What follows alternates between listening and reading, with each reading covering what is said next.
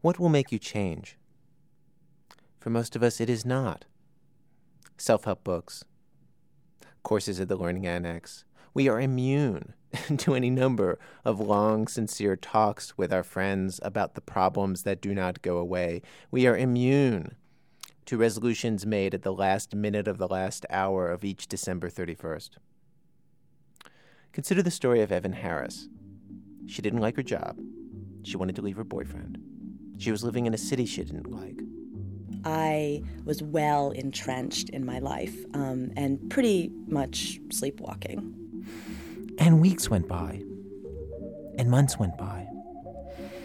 And then one day, she and a coworker were in the mailroom at the extremely low level office jobs that they held.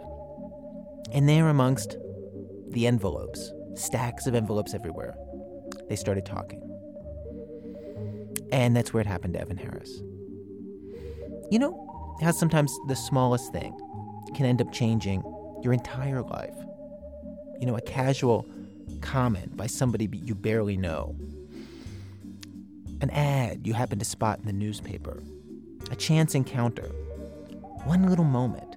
And, and later, when you look back, you realize, oh, that, that was it. That was the moment. That was the pivot point around which my entire life turned and spun and went into a totally different direction. And you know, you don't get to choose. you do not get to choose this pivotal moment. And sometimes, as anybody over a certain age can tell you, the pivotal moment can be kind of it can be kind of stupid.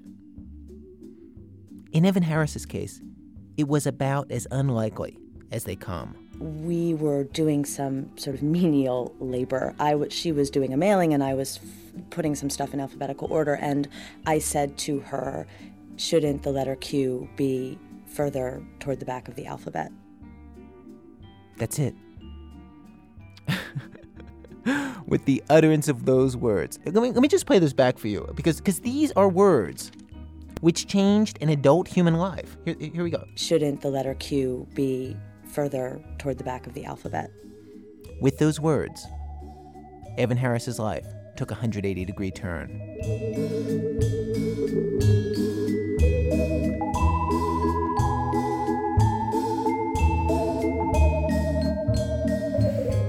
Well, from WBEZ Chicago, this is your Radio Playhouse. I'm Ira Glass. Today on our program, quitting. Stories of people who quit everything in their lives that they hated and what happened to them afterwards. Coming up, writers Sandra Tsing-Loh, Lisa Buscani, and others. Stay with us.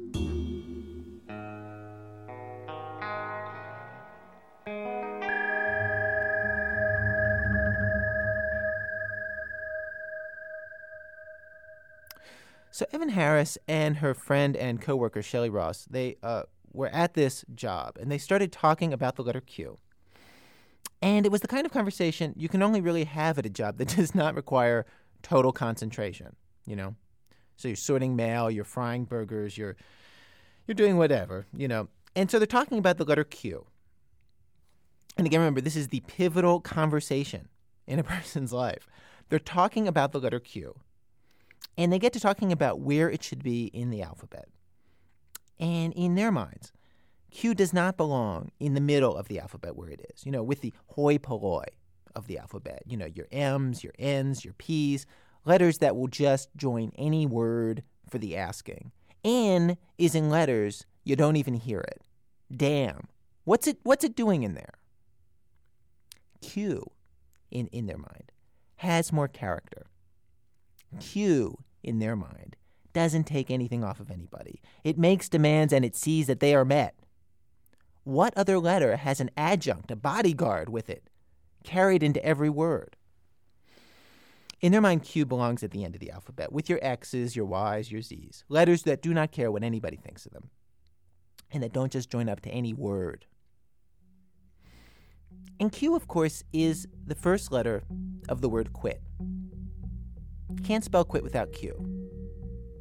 At least on public radio, you can't. And Evan Harris and her friend Shelly Ross started talking about what it means to be able to quit something. You know, what are the qualities that you need?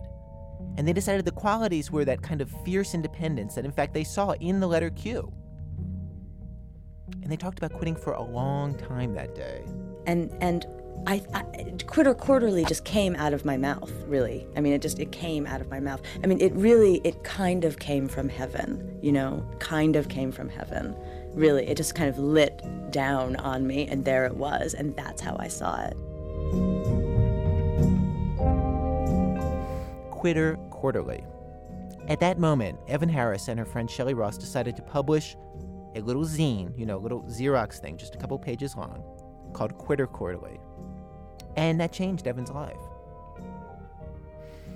Recently, I heard about the butter sculptures at the Minnesota State Fair. These are these big sculptures made entirely out of butter.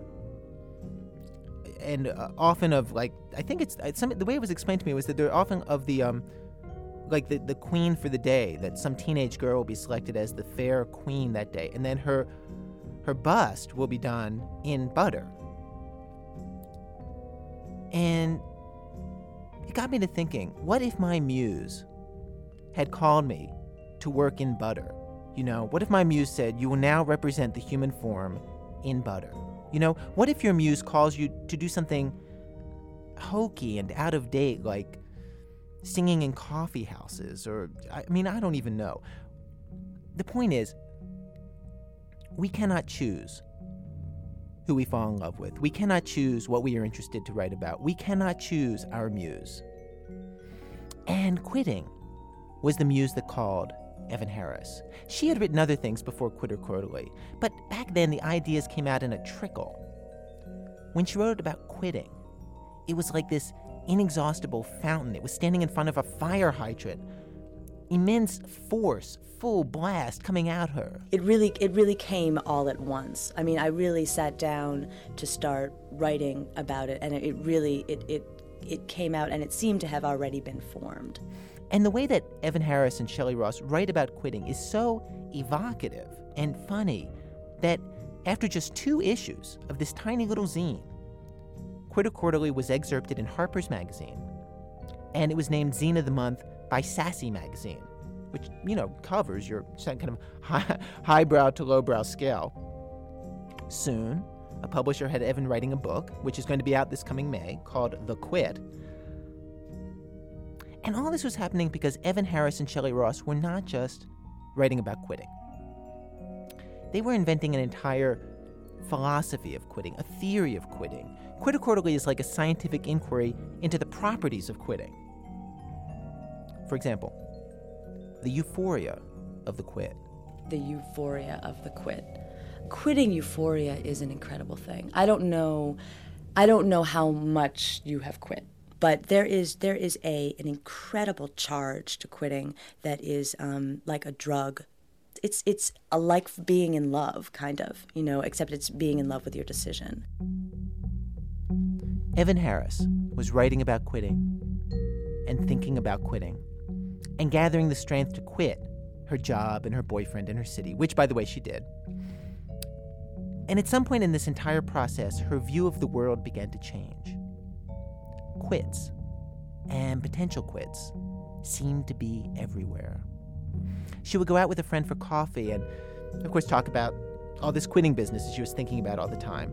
And then this friend, no matter who it was, would come out with some story about something that he or she wanted to quit quitting started to seem like the engine that made everything in the world go round. The way I see it in thinking about my own life, I see it as being framed and, and the narrative of it being pushed along by quitting, by quits. Um, so that my first big quit was to leave the college that I was going to, and I moved to New York City.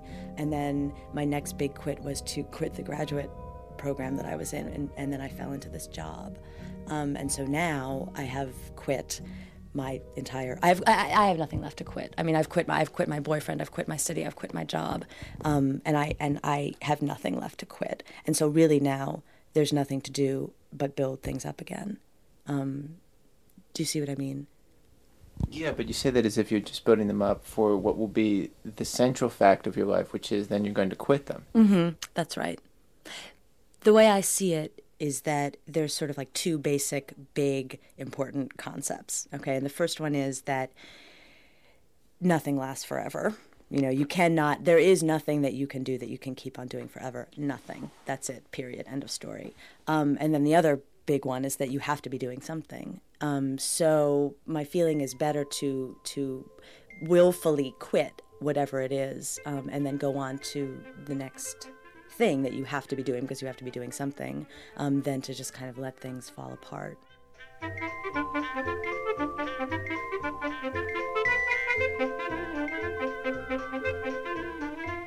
The quitting cycle. In everybody's life, there is some something of a quitting cycle. So you can talk about, you know, adolescence being a time where people start, you know, quit listening to their parents. And then maybe, maybe in people's um, mid to late 20s, they start quitting places or even quitting people. And then later on in midlife, I think that there's there's a little bit of a, of a quitting thing going on, um, which some people call midlife crisis, and I would probably call it the midlife quit, you know. And then in, in older, for older adults, um, I think that they they do quite a bit of quitting too. I think that they, you know, basically quit giving a damn what people think of them um, and quit worrying about certain things.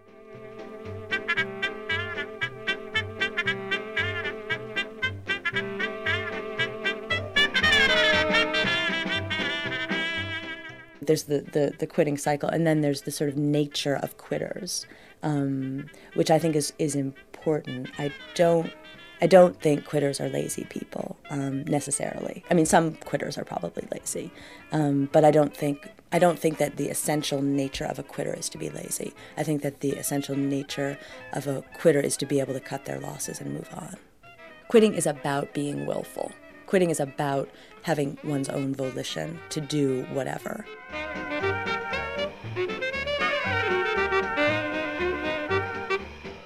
Ask you to, to reflect on why it is that you think uh, the word quitter has such a pejorative connotation in our culture? Oh, Because I, because I think of the last time I saw the word quitter, mm-hmm.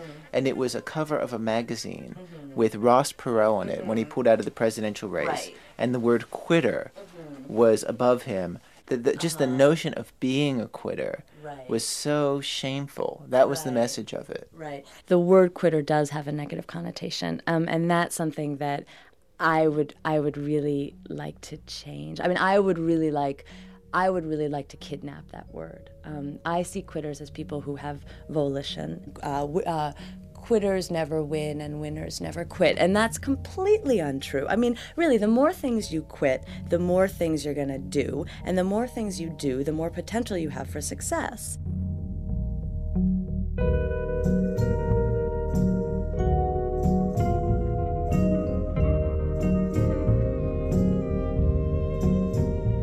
I mean, I, would say the Quitter Quarterly as a thing is definitely pro quitting propaganda. I mean, absolutely. But I'm not so much describing, well, maybe I'm describing a little bit what quits feel like, um, but I'm much more interested in the anatomy of quitting. Um, I would say that the anatomy of an actual quit would vary, but the general form of a quit would be that the quitter thinks about it, the quitter thinks about it some more, the quitter quits, and then there's the post quitting stuff. I'm just going to stop that right there. I, I, are you following this this particular point? Let, let's let's review those steps again, okay? The anatomy of a quit. The quitter thinks about it. Step two now. The quitter thinks about it some more. To me, this indicates somebody who actually has been in that position. You do actually, you don't just think about it. It goes on for a really long, long time before you actually then do the quit. Let- Let's let's review. that the quitter thinks about it, the quitter thinks about it some more, the quitter quits, and then there's the post quitting stuff.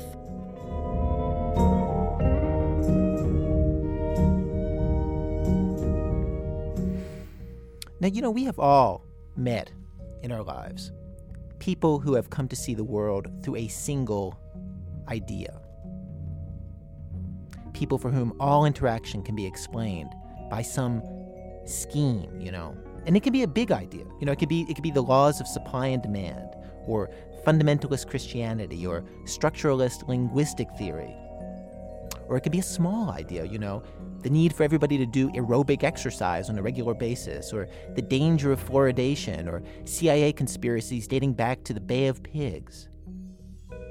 Who amongst us has not had a conversation on a train or a plane, or at a party or an in law's house, or some earnest faced person full of evidence and theory expounds at length on an idea like if everyone on the earth would just stand on his or her head for an hour a day, there would be world peace.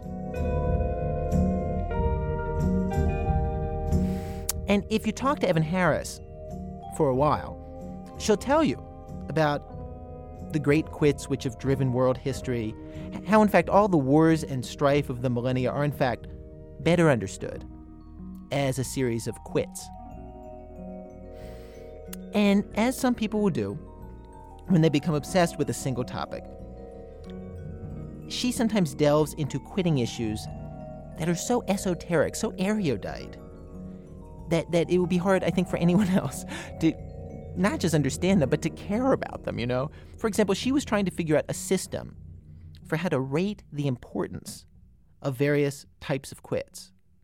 She, she had actually created a, a mathematical model to do that, that, that she was working on. And, and during our interview, she repeated several times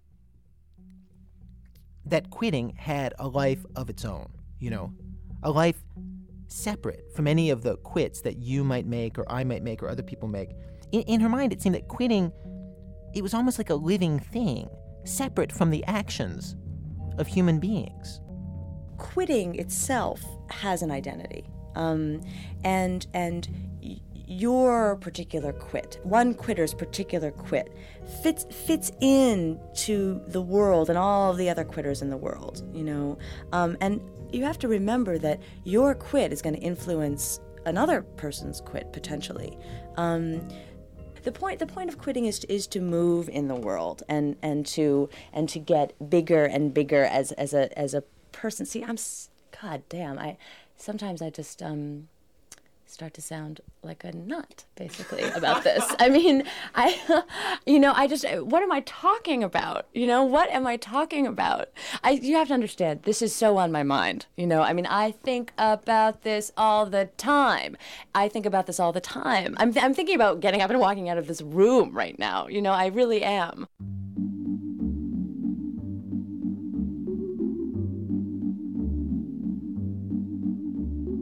quitting is not just about how it feels to yourself. No, I don't think that that's true. I, I, I do not, I don't think that that's true. And I think that people have to see themselves in a swim that way, you know? In a swim of quitting? In a swim of quitting.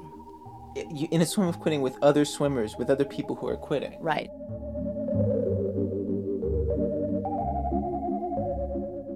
I mean, I have to, yep. I have to say that that I mean, you're saying people should be aware of themselves as being part of a, a world of quitting and, mm-hmm. and, a, mm-hmm. and a world of people who are quitting and a whole idea of the notion of quitting. But I have to say, in all of my life, you are the only person who I've ever met who thinks of it that way. Oh, but you're so wrong about that. Oh well, maybe you're not wrong. I, am I really the only person you've ever met who, who thinks of quitting in this way? You I, yourself said you didn't start to think about quitting in this way before February. Right, but that but just because I didn't start to think about it before February doesn't mean that that no one else has ever thought of it before. I wonder how long uh, how long you're going to um, feel this way. How long uh, you're going to be disinterested in quitting. Mm-hmm.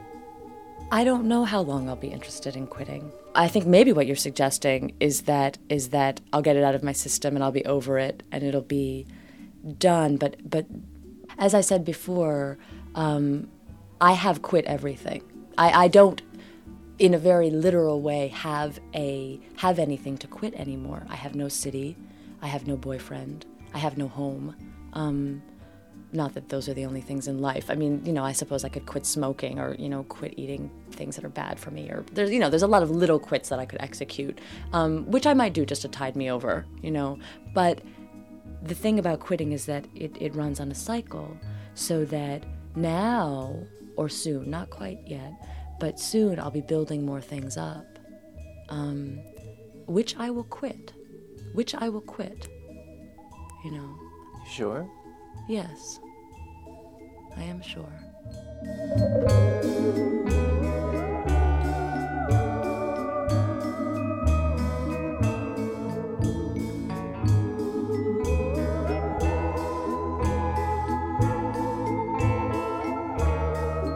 Evan Harris. If you would like a copy of Quitter Quarterly, get a pencil.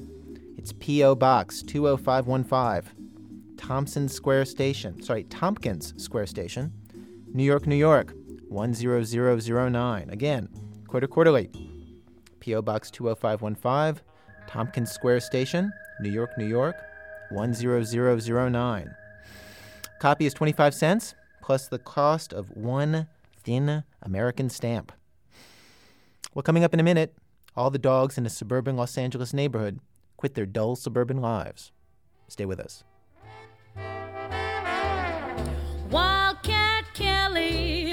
Again in town, was sitting by his sweetheart's side. And when his sweetheart said, Come on, let's settle down, Wildcat raised his head and cried, Oh, give me land, lots of land under starry skies above. Don't fence me in. Let me ride through the wide open country that I love. Don't fence me in. Let me be by myself in the evening breeze. Listen to the murmur of the cottonwood trees. Send me off forever, but I ask you, please don't fence me in. Just turn me loose. Let me straddle my old saddle underneath the western skies. On my cayuse, let me wander over yonder till I see the mountains rise. I want to ride to the ridge where the west commences. Gaze at the moon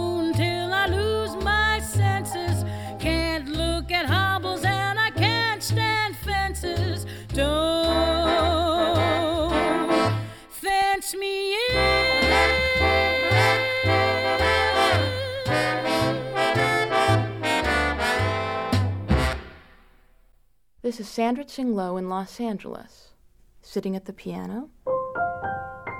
And this is a story about quitting. Right now, it is at that moment of the day, that sour late afternoon moment, when the orangey rays of the fading afternoon sun slant across patches of, well, not exactly lawn, but a kind of leathery Bermuda clover that springs up in the West Valley after the rain. And a dog realizes that his world is not a swirling universe of endless possibility, of good and evil, of constantly banging up against the portals of Blakean excess, but it is a 10 by 15 foot yard with a locked gate at the end. And your kibble isn't even the good kibble, it's the Lady Lee bargain kibble.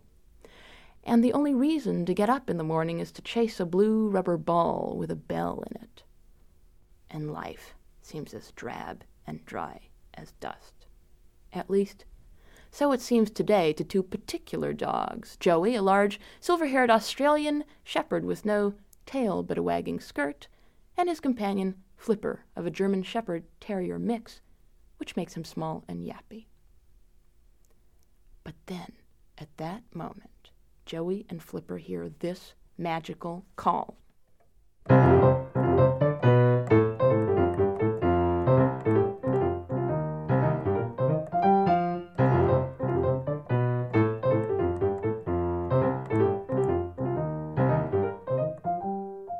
It is Rusty and Boots, the neighborhood dog sentinels. Excitedly, they are barking out a message. There's something going on in the alley. There's something going on in the alley. One by one, each other dog in the neighborhood, Ginger and Patches and Blueberry and Joey and Flipper, bolt to their back gates, trying to press their moist noses through the wooden slats to see what's going on as they raise their voices in a joyous canine cacophony.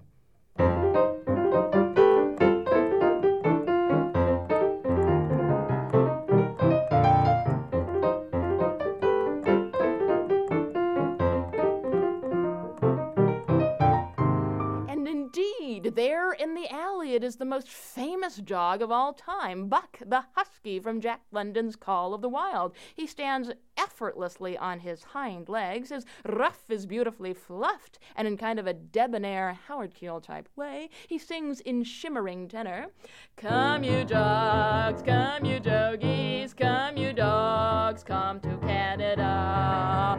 Canada, big mountains, big valley, big sky, big water. It's Marlboro country. Joey and Flipper can almost hear the National Geographic theme playing.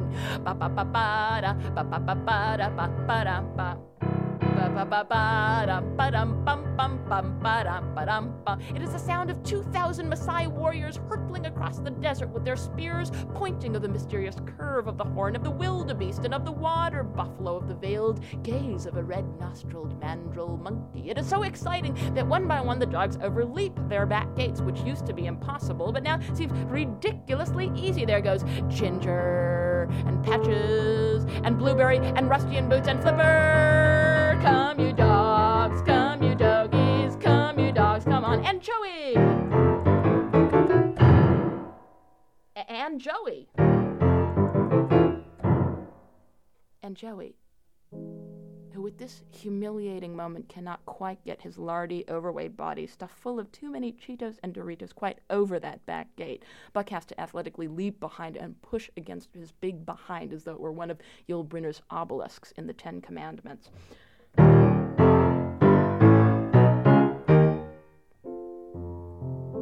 Joey's over, and his skirt lifts out behind him like a magic cape.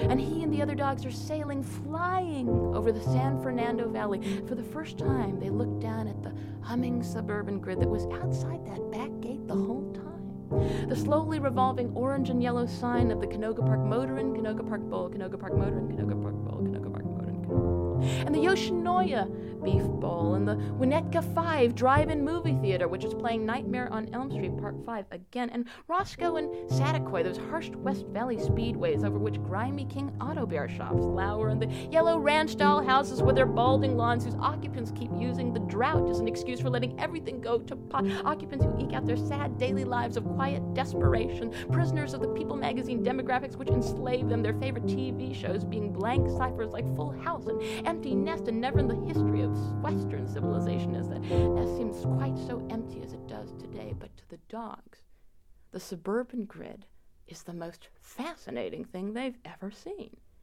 But you think that's amazing, says Buck. Wait till you are skimming with me over the ice floes of the Arctic tundra, and all around you snowy mountain peaks are rising like cathedral spires, and the air is clean, zestfully clean, clear and manly and good. And with that, as if in a Spielberg film, the dogs sail away from it all over the Angeles Crest Mountains, disappearing in a burst of a magical star shower. Falling, adventure calling. Night is falling, adventure calling.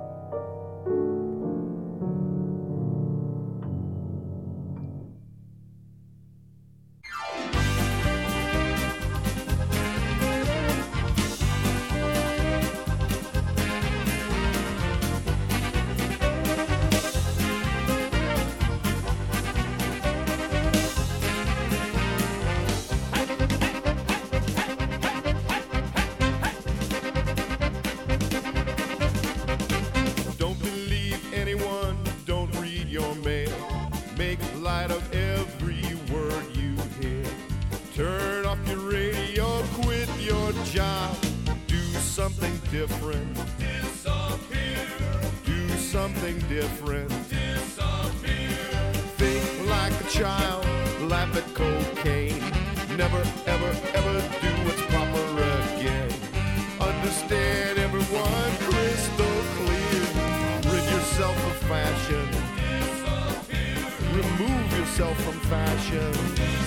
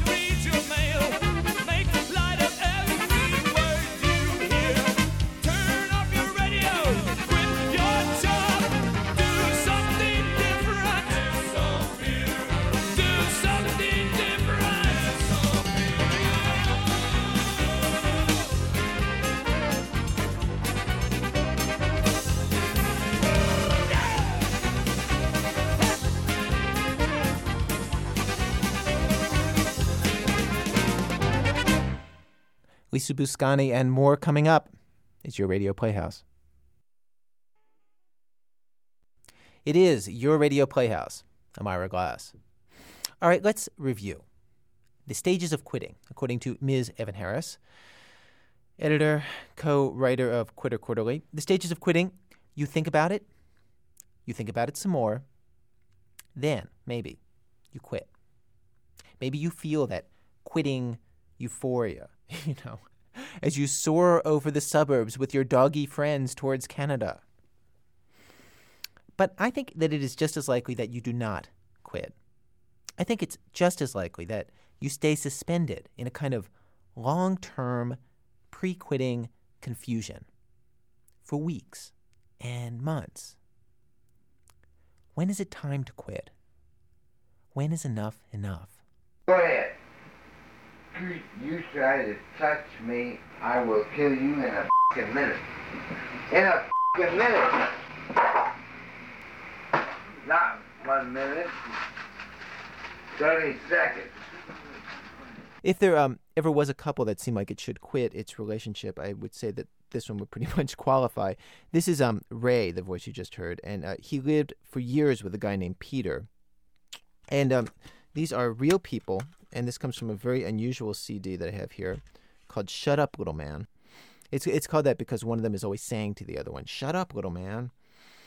And the recordings were made by the neighbors, the next door neighbors of these two guys, um, the, the next door neighbors of Raymond and Peter. This, uh, this all happened in San Francisco in the late 1980s. And um, as they say in the liner notes, the, the apartment building that this took place in was built like a cheap motel and had very thin walls in them. I'm just going to read this. Within a week of arrival, this is the neighbors writing. Within a week of arrival, we were exposed to what would become a dependable routine from our next door neighbors. Evenings charged with belligerent rants, hateful harangues, drunken soliloquies, death threats, and the sound of wrestling bodies thumping against the wall that separated our apartments. They fought with a raging abandon and total disregard for everyone in the building. The, the two guys, the neighbors uh, who moved in, Eddie Lee Sausage and Mitchell D, are their names.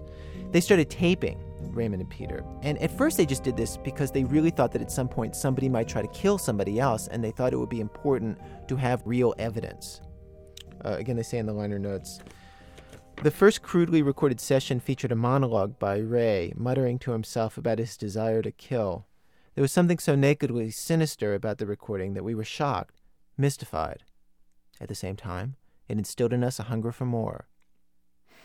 So these two guys, uh, names of Eddie Lee Sausage and Mitchell D, um, who made these recordings, say that they actually never figured out if Raymond and Peter were a gay couple or if they were just, you know, straight roommates. It is clear that homosexuality is on the minds of Raymond and Peter a lot, a whole lot, an, an unusual amount of time on the CD, to, to rants about how much they hate gays. Uh, Raymond and Peter, that is. They, they, they, they rant about this so much that you really begin to wonder what is this obsession about? What what it is about? you know, you just you, you get that kind of methinks the lady protests too much sort of feeling very early on. But I digress. I bring it here onto this, our Radio Playhouse radio program today, because um, it includes warning signs about when it is time to quit a relationship, I think. I, the thing about this couple is that they get into a kind of fight that only very well established couples or roommates or people who work together get into. And that is, it's, it's a fight which begins with the smallest fact of daily life. They literally actually get into a fight about cutting their toenails. And, and then suddenly, everything is riding on cutting their toenails. Everybody's pride, everybody's self image, everything is on the table with this life or death ferocity. When you find yourself in that situation, it's time to start thinking about maybe I should quit this relationship. I didn't see you trying to cut your toenails. I don't want to see you cut your toenails, so why would I worry about it? For God's sake, shut up, little man. I don't want to watch you cut your toenails.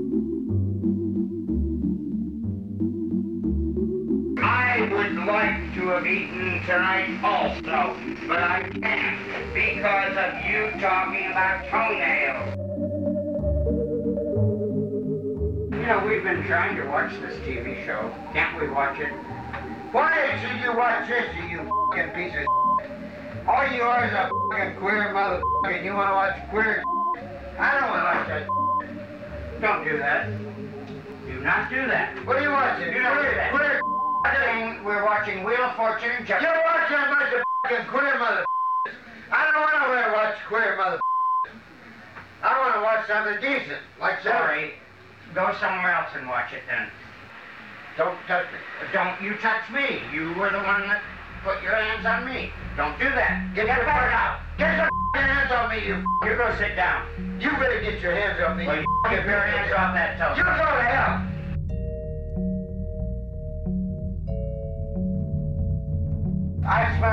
Human being. You smell like a fucking dog. You are a dog. I took a bath today. You ain't took a bath in three days. You just stop it. You're a stinking fucking piece of shit. Dirty man. Go to bed.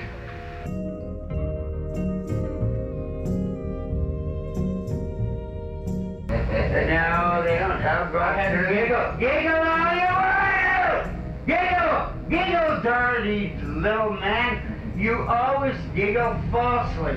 You don't have a decent giggle in you. I am a decent. Shut up, little man. I'm a decent. Shut up, little man. You are not.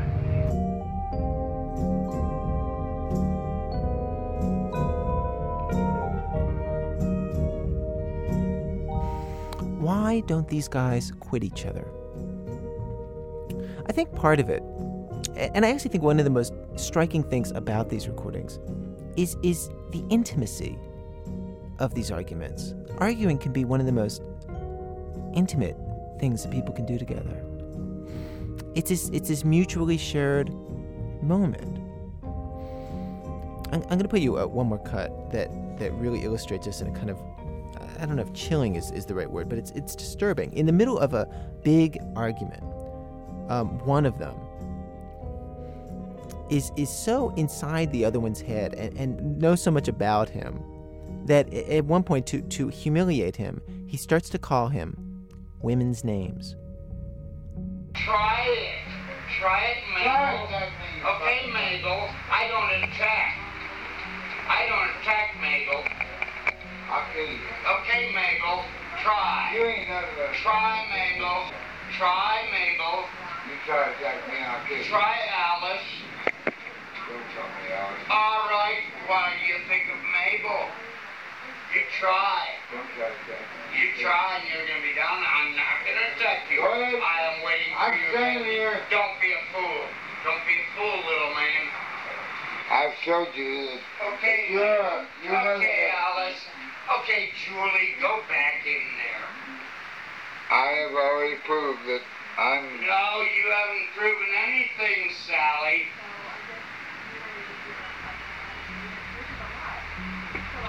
You ain't nothing. Sally June, Abigail May, this is just too much. You can't take nobody. You're a sick little man. I'm healthy. You're, you're a sick little man that is dying from the same thing your brother died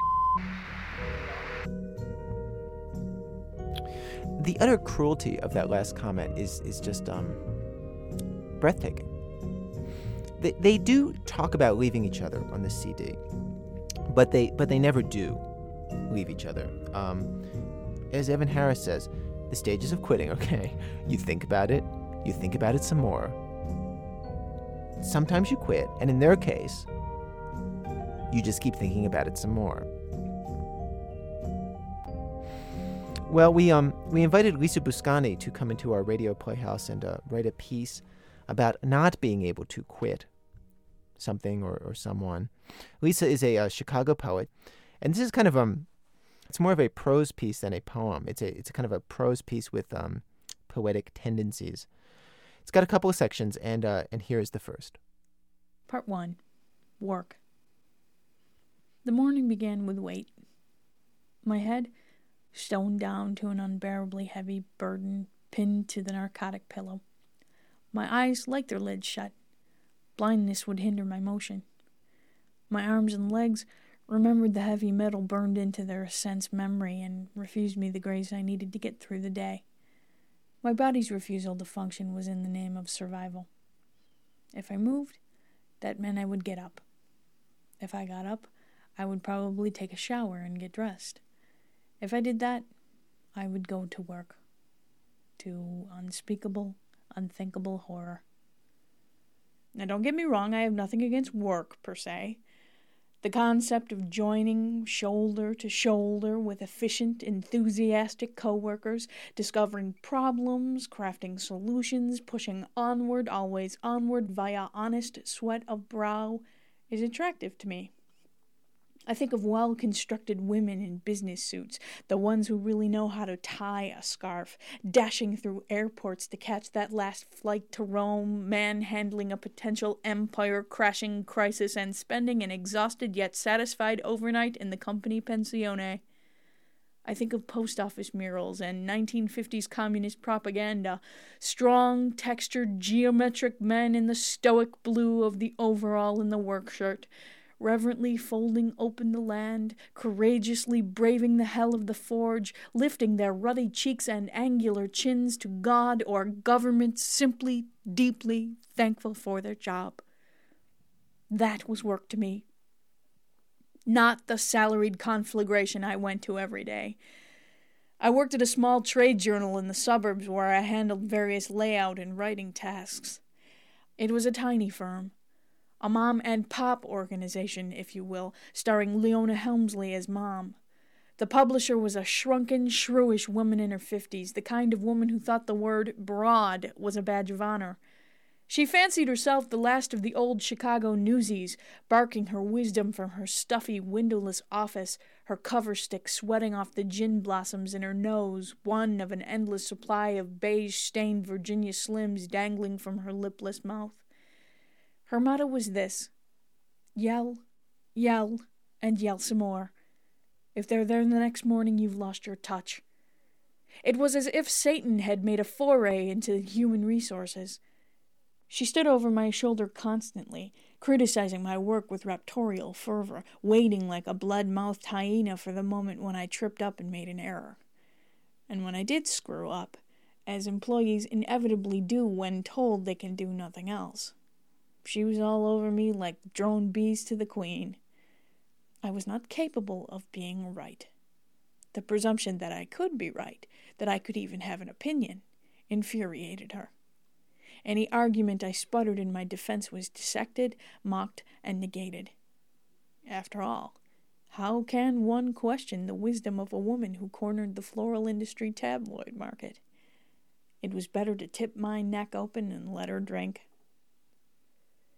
As horrible as it was, I couldn't just leave.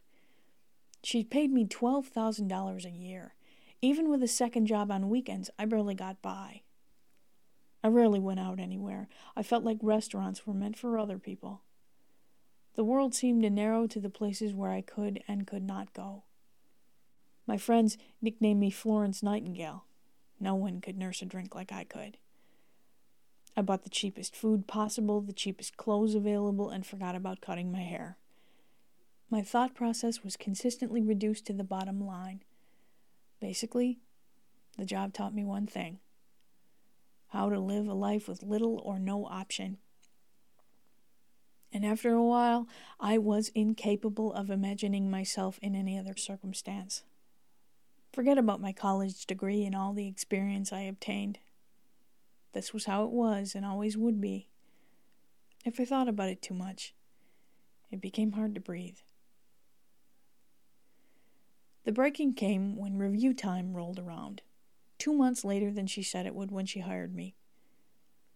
She told me she wasn't going to give me a raise. Raises were given on merit in her office, she said. My work did not merit a raise. The room was suddenly very literally light. It was almost too bright in the room to look at her without wincing.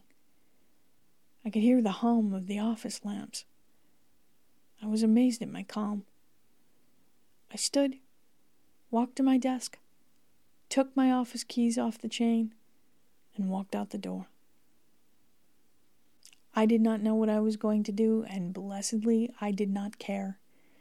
I sat quietly on the train back to the city, feeling my back muscles slowly unravel and my stomach lift six inches into my heart. The warmth started in my cheeks and spread down to my fingers, down to my feet. My lungs expanded completely, which hurt a bit. It felt like I'd been swimming all day and had forgotten to breathe. I didn't mind the pain. Peace is a fine traveling companion.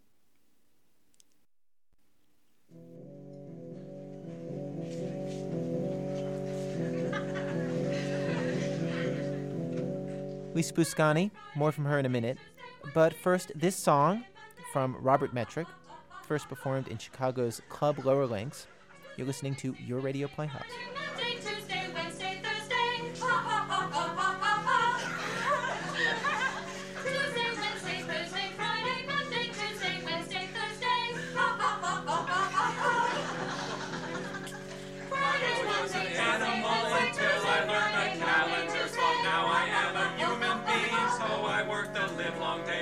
I was once an animal until I learned the calendar song. Now I am a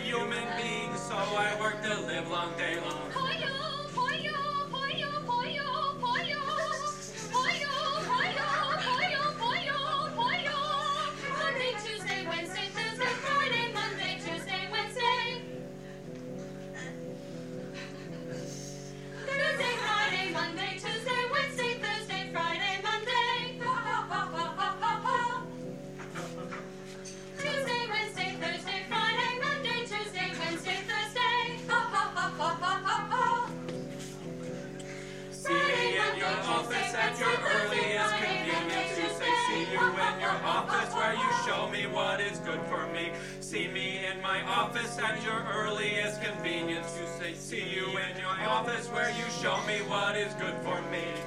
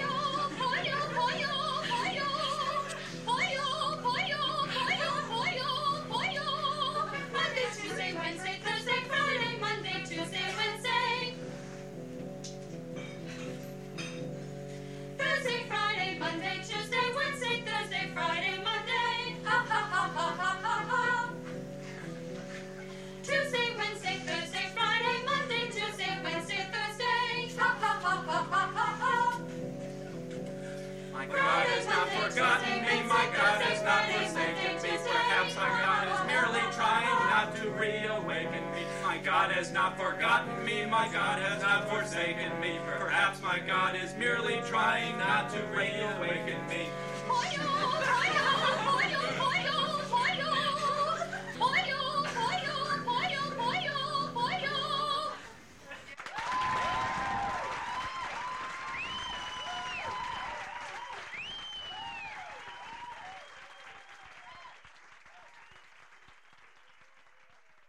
Part 2 love. When we started, he and I, I was thin. My face was a diamond, all clean walls. Nothing held me back. Not my clothes, not my lack of money. I was weightless, but I had control, like astronauts after they learn to swim properly in space. Our conversations used to overlap and dovetail and interweave, and occasionally we'd stop to breathe. Great pictures of limitless futures, expansive and unfettered. That's how we talked it. I tried to break my visions down to see how to make them happen, and he just made his bigger, which is one way of doing it, I guess. When we made love, we knew how to forget ourselves. That, I'm convinced, is passion. To kiss him so hard and hold him so hard that the act itself is forgotten and all that is remembered is skin and hair and warmth. that's a gift. That's something we kept for a long, long time. The decline was relatively slow. Every time we fought, I took the opportunity to shift the relationship from one shoulder to another, just to give myself a break and better balance. And we'd start again. I had carried us a long time. He could say that too, I suppose. I started gaining weight, and that seemed to be the theme of it. It became harder and harder to get down to the bone. The way we were put together began to escape me. When we made love, we suddenly knew exactly where we were and what was going on. It was one of those great sadnesses that you carry in your throat. I couldn't quit it because this was once so easy. On the morning of the first night he stayed with me, I woke up and looked at him and found home. I could fold myself into him, into the warmth found in those deco corners. I couldn't quit it because I had been alone much of my life. To be alone again meant an energy my aging had confiscated. And even though I was still alone with him, a future was the crumb of consolation. I couldn't quit it because it didn't fit the only picture I had. My parents knew the necessary work of love. They were the model here. If they could work dogged for their heart, so could I, I thought. I couldn't quit it because of winter. I can't stand to sleep alone in the cold. The end happened several times, actually. We would inevitably hook up again and mess around. We just didn't look in each other's eyes, is all. One night we were eating dinner, and his smile was less than honest, and I thought, well, then this is it. I said, I've been working far too hard for far too long, and he agreed. And I wanted him to fight it, and was disappointed by how light he was, smiling, so ready to fly. I felt light too. But it was the way you are before you catch a cold, all unfocused and buzzing. And the chill comes from inside. Lisa Buscani. Dwight Okita has this poem about quitting from his book Crossing with the Light. He wrote it back when he worked as a dance instructor. It's about a student he became friends with. Somewhere in Chicago, a woman unplugs a toaster from a wall, and suddenly her apartment is empty. She wraps the cord, jump rope style, into a bow, lowers the appliance into a box, marked kitchen things, and tapes it shut. All day, boxes move past her, a brown blur against the white walls.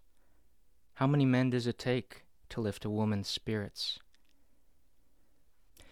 Make your arms like a barrel, I scolded your dance instructor, fox-trotting you around the room. Women are always walking backwards, aren't they, you said, looking at your feet, and I spun you. No, just going in circles. And here we laughed. In the mirrors of the dance studio, we laughed, and I saw us, lost in the fun house again. I wanted always to be fun. Now everything is loaded on the truck. She sits behind the wheel of something larger than her. I'm going to Timbuktu and I'm taking my time, she says, her hands on the wheel. Peaches, pears, apples, plums. Tell me when your birthday comes. And I wave to her from the curb. It paints a sad picture, this woman in van, pulling out of a driveway no longer hers. And for her, I do a farewell samba on the lawn, alone, taking the darkness in the crescent of my arms leading it in a dance I am just beginning to learn. The Farewell Samba by Dwight Okita. And we're going to close our broadcast today with um, a piece by the late Philip Larkin, which seems perfect as you contemplate upcoming quits over the course of the next week, or not quitting anything. Maybe that's what you've gotten out of this particular program. Anyway, this is called Poetry of Departures. Sometimes you hear, fifth hand, as epitaph, he chucked up everything and just cleared off. And always the voice will sound certain you approve this audacious, purifying, elemental move. And they're right, I think. We all hate home and having to be there. I detest my room. Its specially chosen junk, the good books, the good bed, and my life in perfect order. So to hear it said, he walked out on the whole crowd, leaves me flushed and stirred, like, then he undid her dress. Or, take that, you bastard. Surely I can if he did. And that helps me stay sober and industrious. But I'd go today. Yes, swagger the nut strewn roads, crouch in the forecastle, stubby with goodness, if it weren't so artificial, such a deliberate step backwards. To create an object books, china, a life, reprehensibly perfect. Well, funding for this program has been provided by the John D. and Catherine T. MacArthur Foundation, the Elizabeth F. Cheney Foundation, the National Endowment for the Arts, and the members of WBEZ Chicago. Today's program was produced by Dolores Wilbur, Peter Clowney, Nancy Updike, and Alix Spiegel. Contributing editors Jack Hitt, Margy Rochlin, and Paul Tough. WBEZ station manager is Torey Malatia. Special thanks tonight to Anahita Lani for the Philip Larkin poem, to Lawrence Steger for the Shut Up Little Man CD, also Steve Cushing, Fawn Williams, James Owens at Experimental Sound Studio, and Bob Carlson at KCRW, who recorded Sanjit Singh Low at the piano. We broadcast from WBEZ Chicago. And as you go about your week this week, and you consider whether to quit smoking or quit eating those cheese fries or quit whatever, don't you forget. There's there's so many famous quits. There's so many uh, quits that have driven world history. I'm Ira Glass. See you next week with more stories of this American life.